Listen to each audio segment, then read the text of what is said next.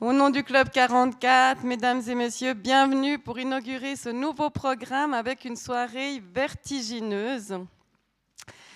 Ce nouveau programme qui ira jusqu'à l'été, et oui, vertigineuse, car nous vernissons notre nouvelle exposition de Yann Mingard sur scène, intitulée Seven Sunset, mais qui a un sous-chapitre. Le premier, je, cite euh, la présentation, j'attends que les gens viennent. Donc le, donc cette série que vous pouvez voir, c'est un sous-chapitre d'un projet plus global, un, itinéraire visuel synoptique en huit chapitres, intitulé Tant de choses planent dans l'air d'où notre vertige.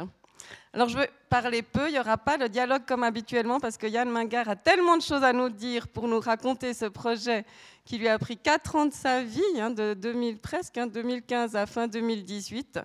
Donc on est vraiment très honoré que Yann ait accepté cette invitation et aussi euh, nous en parle ce soir.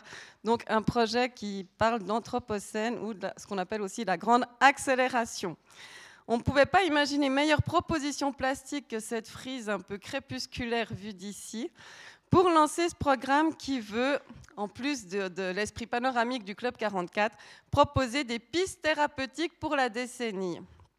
Mais avant toute thérapie, il faut bien sûr poser un diagnostic. Et je crois que c'est ce que tu as voulu faire, Yann, poser cette sorte de diagnostic photographique de la contemporanéité. Avec cet essai visuel qui nous altère vraiment, et puis dans l'idée, je crois, de, sortir, de nous sortir de notre pétrification. Alors je dis pétrification parce que tu dis que tu t'inspires beaucoup de méthodes empruntées à la géologie, mais j'aurais pu aussi dire sidération, car on entend souvent ces, ces temps comment faire face à ces désastres imminents, comment sortir de cet état de sidération. Et alors, en disant ça, j'aurais été conduite vers Jacques Arnoux, notre conférencier de ce soir, car évidemment, tous ces mots viennent de Sidus astre, enfin de l'astre. Alors c'est assez étonnant de voir que même dans la langue, ce rapport si profond à la verticalité se ressent, et, partout en fait. Alors justement, euh, Jacques, avec sa casquette de chargé d'éthique au sein de euh, l'Agence spatiale française, nous parlera de ce rapport si particulier de l'homme à la verticalité. Mais avant, juste un petit mot sur toi, Yann. Avant donc de passer toutes ces années à ce projet, tu avais déjà passé plus de, 2009 à 2014 consacré toutes ces, plusieurs années à un autre projet tentaculaire, Deposit, qui s'intéressait à la conservation du patrimoine humain, où tu révélais notamment ton inquiétude quant à la conservation de la biodiversité. D'ailleurs, dans ce programme, on aura aussi Mario Del Curto qui viendra le 10 mars avec une table ronde sur les semences. Et encore avant, tu avais suivi les frontières de l'Europe élargie, je crois. Donc vraiment, tout un, si on cherche un point commun, on peut trouver justement toujours ce rapport au territoire, au paysage, à l'environnement et au patrimoine, car tu as été aussi l'auteur remarqué de la première enquête photographique du canton de Neuchâtel où tu as suivi le tracé du Transrun après la votation où il a été refusé.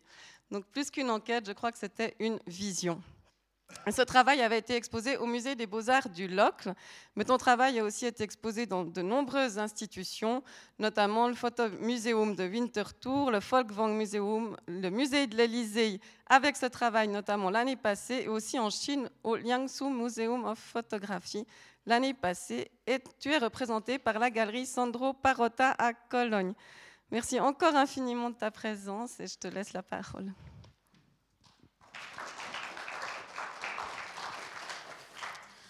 Euh, bonsoir, vous m'entendez? Bonsoir, ben, merci euh, le Club 44 de m'avoir invité. Euh, J'y avais souvent pensé vous contacter, et puis en commençant un email, tu étais plus rapide que moi, Marie, donc voilà, les, instances sont croisées. Euh, ce soir, j'ai 25-30 minutes, donc je ne vais pas vous parler de tout le projet parce qu'il prend énormément de temps. Euh, je vous avais eu le temps de, de, regarder juste le premier chapitre qui est, derrière vous maintenant, qui est face à moi, Seven Sunset comme l'a dit Marie, ça fait maintenant plusieurs années que je travaille sur la question de l'anthropocène. Alors l'anthropocène, pour la définir en quelques mots, euh, anthropo, humain, scène, période. On serait passé euh, d'un stade d'une époque géologique à une autre. L'ancienne, l'ancienne époque qui était l'Holocène, 12 000 ans de notre histoire, la sédentarisation, le début de l'agriculture, et tout à coup, en 2016, la Société internationale des, géologues ont décidé de passer à l'Anthropocène, donc la, scène, la nouvelle période de l'humain. On déplacerait d'après eux plus de sédiments que toutes les rivières réunies, et on aurait même une énergie plus forte que les plaques tectoniques et les volcans. Donc on va rester dans les volcans ce soir, on va parler du premier chapitre, et moi je me suis intéressé à, la grande accélération à cette question de où commence l'Anthropocène. D'après les géologues, ça serait le début de la révolution industrielle, donc environ 1850. En cherchant un peu, parce que mon travail avant tout, avant d'être photographe et de faire des photos, c'est de passer la plupart de mon temps derrière euh, un livre, derrière mon ordinateur et à faire de la recherche. J'ai plutôt un travail euh, de recherche en amont et de photographie à la fin. Je fais très peu de photos et beaucoup de recherche. Donc j'étais à Londres et je me suis intéressé à, commencer ce projet sur les sédiments, sur la sédimentation, sur ces questions de réchauffement climatique et comment l'être humain se situe là au milieu. Je l'avais déjà fait avec le précédent travail et je suis tombé sur un article d'un météorologiste, Dr Zerefos, qui est installé en Grèce et qui parlait qu'il avait étudié 2000 tableaux de grands maîtres et que dans ces tableaux, avant les premières euh, recherches sur la météorologie qui datent de 1850, il arrivait à comprendre et à voir la pollution atmosphérique dans les, par exemple dans les tableaux de Turner, dans les tableaux de Munch, de Degas, de Constable et d'autres peintres. Donc moi je me rappelle mes études aux beaux-arts, j'y ai pas été longtemps mais je me rappelle, c'est en fait, j'avais un prof d'histoire de l'art qui mettait toujours l'art en relation avec l'économie, avec l'histoire dans le sens large du terme. Et moi, ça m'a toujours intéressé en, tant que photographe de situer la photographie dans son milieu.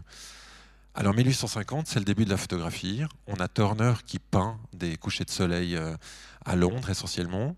Et puis euh, le train arrive.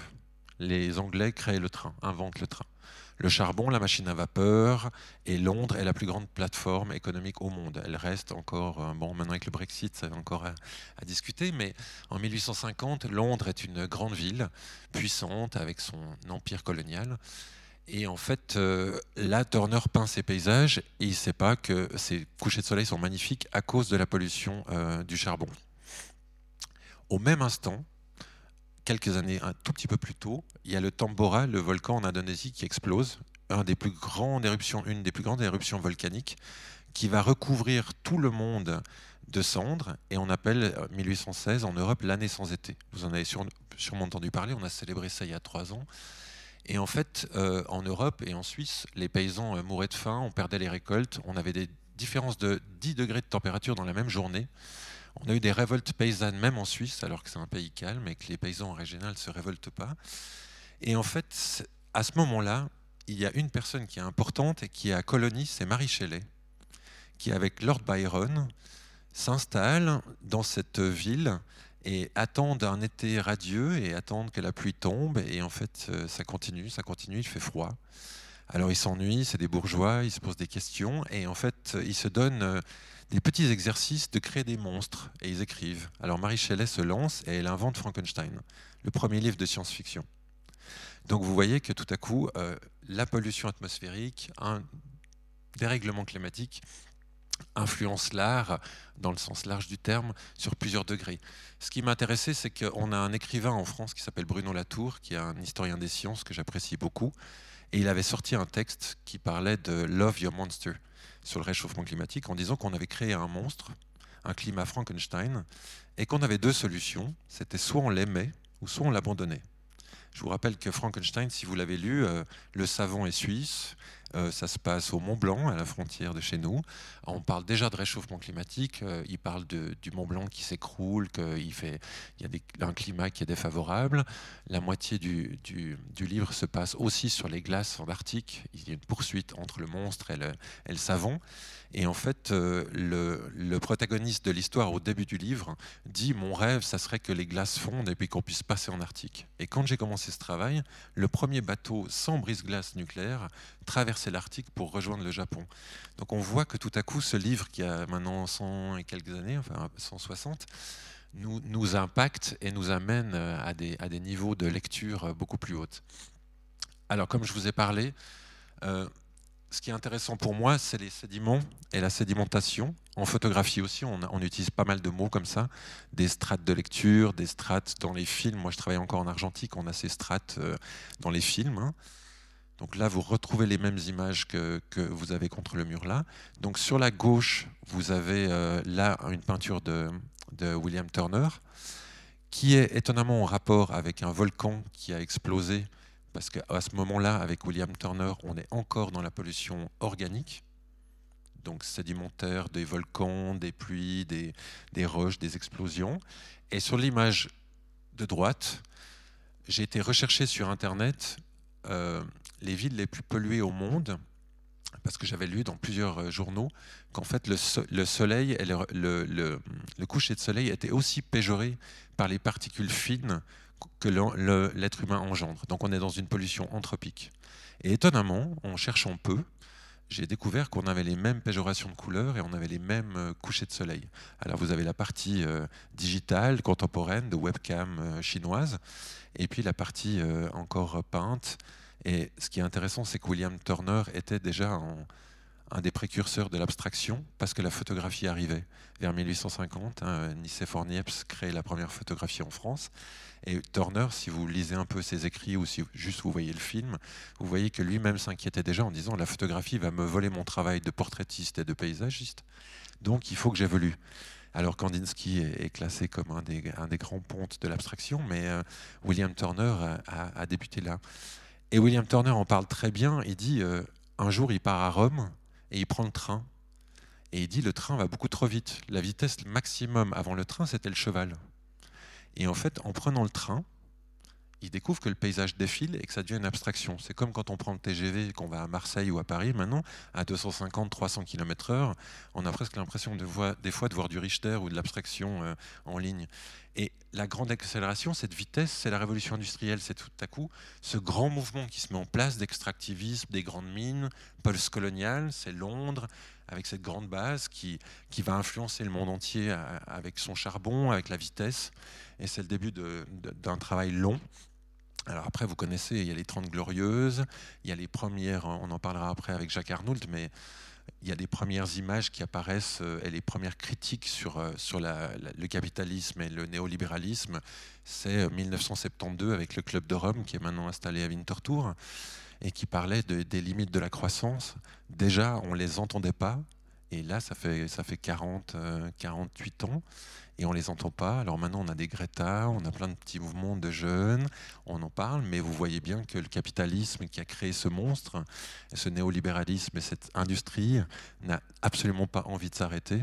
Et on est, euh, on en parlait avec Jacques avant, on est, face au mur et on se posait la question humblement de comment, en tant que citoyen, en tant qu'individu, mais en tant que collectif aussi, comment on fait bouger les choses. Euh, je lisais euh, cet après-midi en faisant un tout petit peu de recherche que par exemple nos, deux grandes banques suisses euh, ont produit l'année passée deux fois plus de CO2 que toute la population suisse réunie. Donc euh, Crédit Suisse UBS euh, continue à produire du charbon, continue à produire, à financer des grandes entreprises. Et Crédit Suisse vient de faire la même étude à l'inverse pour faire un peu de greenwashing et disent, voilà, c'est étonnant, on vient de faire une étude et on, montre que les citoyens suisses n'ont plus confiance dans la politique, mais dans l'économie.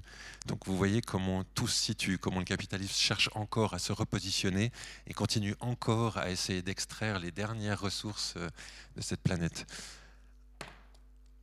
Je vais peut-être juste vous faire un petit aperçu rapide de tout le travail.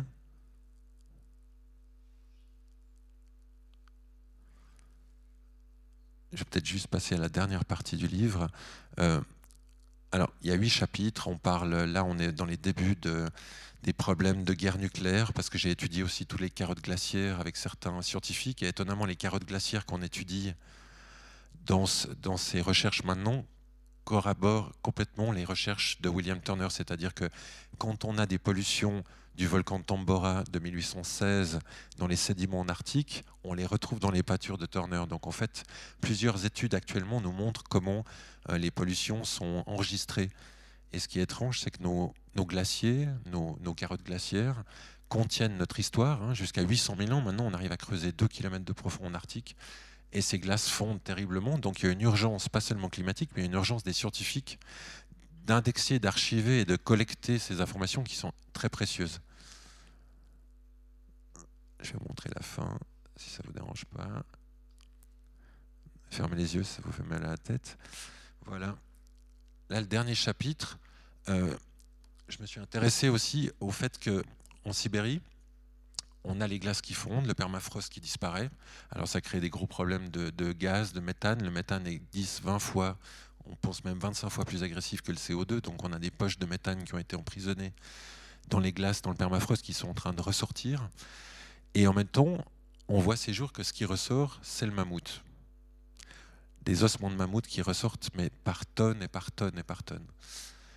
Et ça m'a fait clic avec Frankenstein de me rappeler cette image de, cette, euh, de ce médecin euh, passionné euh, et qui, qui, veut créer une sorte de génie génétique, une sorte d'intelligence artificielle, on est en, plein dedans maintenant, hein, et qui se dit, mais si je prends des morceaux de corps, je peux peut-être créer un homme parfait ou un monstre.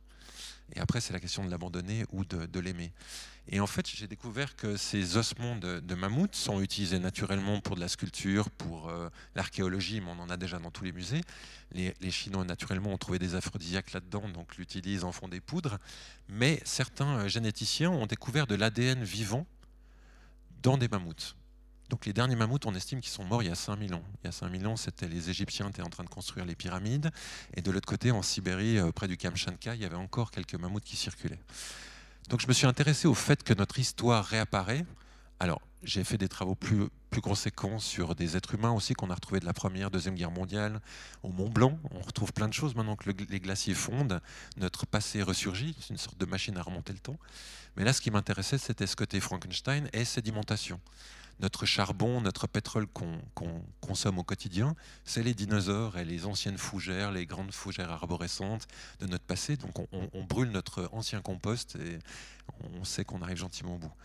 Et là, dans ces, dans ces mammouths, ce qui est intéressant, c'est que en fait, on fait un lien maintenant avec, ben, on a toutes nos, nos grottes de Lascaux, euh, Chauvet, là c'est Rouffignac, ces premiers dessins justement avant la sédentarisation, bien avant, on est, on est à 15, entre 15 et 35 000 ans, et tout à coup vous avez euh, ces êtres humains qui dans les caves inventent l'art, le dessinent, pour des raisons animistes, pour des raisons, euh, maintenant on parle aussi de son, on estime que les dessins ont été placés à certains endroits par rapport à des résonances.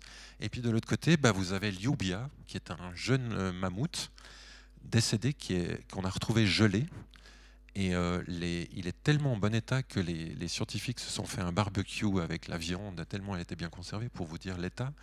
Et on a retrouvé de l'herbe qui était encore non digérée dans son estomac. Et là-dedans, ils ont trouvé de l'ADN vivant. Alors l'idée des scientifiques, c'est en fait de recréer 100 000 mammouths. C'est ce qui est en train de se faire à Harvard et en Corée du Sud. C'est la guerre de savoir qui trouvera la première boucle d'ADN entière. Et l'idée, c'est, on est dans des géo-ingénieries, donc dans Frankenstein, et c'est de reproduire 100 000 mammouths pour freiner le réchauffement climatique dans le permafrost euh, du nord de la, Russie. Donc vous voyez, j'ai essayé de faire la même chose que dans le, au début du livre, des, diptyques qui passent du, passé au présent. Les premières, euh, les premières gravures aussi qu'on retrouve des mammouths, on pensait que c'était des taupes parce qu'on retrouvait chaque fois les ossements sous la terre. Donc on remontait les défenses des mammouths à l'envers. On pensait que c'était deux grandes dents pour, comme les taupes pour creuser. Et là, je retrouve des gravures de 1820. Vous voyez, le mammouth restauré qui résonne assez bien avec 2020. Euh, je pense qu'on on va y arriver gentiment. Alors, la question de ce travail-là, effectivement, c'est toute cette question de pollution atmosphérique, pollution euh, créée par l'être humain, mais c'est, on en parlait avec Jacques cet après-midi, c'est comment euh, on se situe maintenant. Est-ce qu'on va rentrer dans les bio-ingénieries, c'est-à-dire recréer des monstres? Comment on va se situer? Euh, Quand je fais des conférences plus longues, les gens me posent la question, mais comment en tant qu'être humain, individu, je peux me positionner? J'ai toujours une réponse de dire que 100 entreprises dans le monde produisent 70% des gaz, euh, des gaz de CO2, des effets de serre. Donc c'est vrai qu'il y a des questions politiques, il y a des questions identitaires, il y a des questions euh, aussi, je peux vite... Marie, j'ai encore deux minutes Je vous montre encore juste une histoire qui va vous parler parce qu'elle se situe en Suisse. Et avec Jacques, on en a parlé un petit peu avant. glacier d'Aletsch, vous, le connaissez naturellement, même, même le monde entier le connaît, c'est notre glacier emblématique. Euh, J'y étais en 2016 et le géologue cantonal valaisan qui s'appelle euh, Monsieur Mayora euh, a été intéressé par ma recherche et m'a proposé de monter au glacier d'Aletsch euh, alors qu'il est interdit au public. Il s'affaisse, le, les, parois glaciaires ont reculé avec le glacier, mais maintenant le permafrost, il n'est pas seulement en Sibérie, il existe aussi dans les Alpes, euh, fond. On a, des, températures extrêmes, vous le voyez ces jours, on a, on a un hiver qui n'a jamais été aussi chaud depuis 1854, donc euh, on est dans un réchauffement à, à, 2 degrés en Suisse actuellement. Et là, en fait, le, glacier fond terriblement. Alors moi, je me suis intéressé en tant que photographe à, photographier des, crevasses qui sont apparues euh, devant moi. C'est-à-dire que quand j'étais marché le matin avec lui, on marchait sur, euh, sur une espèce de mousse qui bougeait un peu, et en revenant l'après-midi, on a vu ces crevasses qui n'existaient pas deux heures avant. Voilà les chemins pédestres qui se fissurent, des grandes crevasses. Et le glacier d'Aletsch, pris depuis l'endroit où tous les touristes montent depuis Mousflou, arrivent, il y a une plateforme où c'est marqué selfie, panorama, les, les, les, touristes viennent, arrivent en t-shirt, en talons aiguilles, en, en, short, font leurs photos et repartent.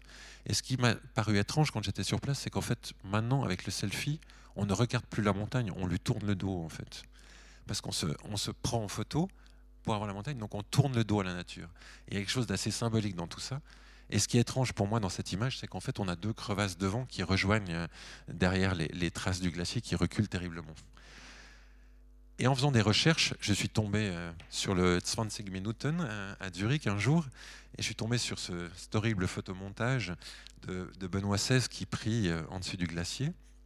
Vous avez sûrement entendu parler de ça.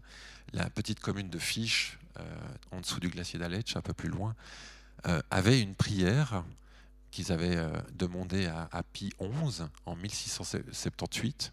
Le glacier avançait trop vite et avait tendance à écraser le village. Donc ils avaient demandé au pape de créer un vœu, une prière orale, pour que le glacier recule. Et en 2009, ils avaient tellement prié le glacier avait trop reculé. Et du coup, le préfet de Conches, qui s'appelle Monsieur Volken, comme à peu près toutes les gens qui habitent dans le village, a été euh, voir euh, Benoît XVI et lui a demandé d'inverser les vœux. Et depuis, chaque 31 juillet à la Saint-Ignace, depuis 1678, ils font une procession qui est absolument adorable. J'ai été avec eux, j'ai marché avec eux.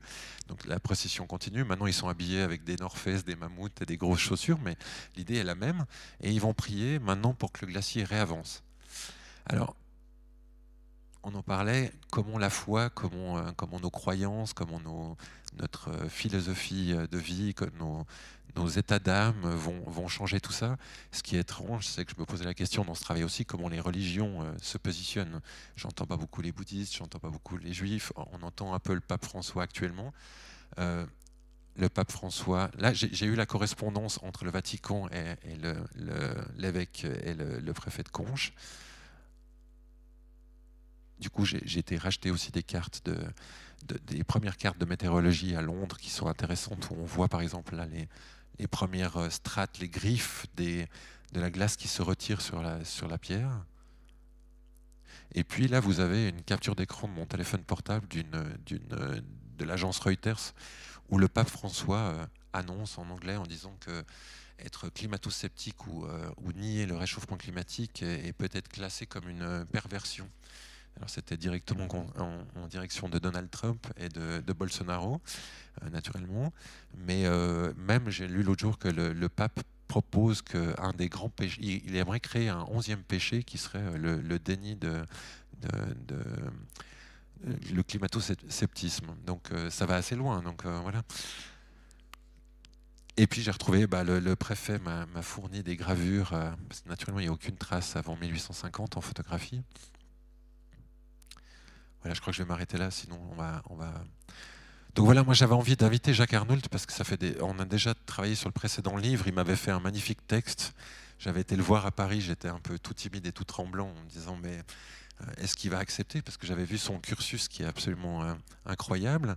Et euh, je suis très content que ce soir il soit là parce qu'on a chaque fois des discussions, en tout cas que ce soit ensemble ou sur scène, qui sont passionnantes. Donc voilà, on répondra à vos questions plus tard. Et puis si vous êtes frustré de, la petite présentation, il y a le livre à disposition juste là. Merci.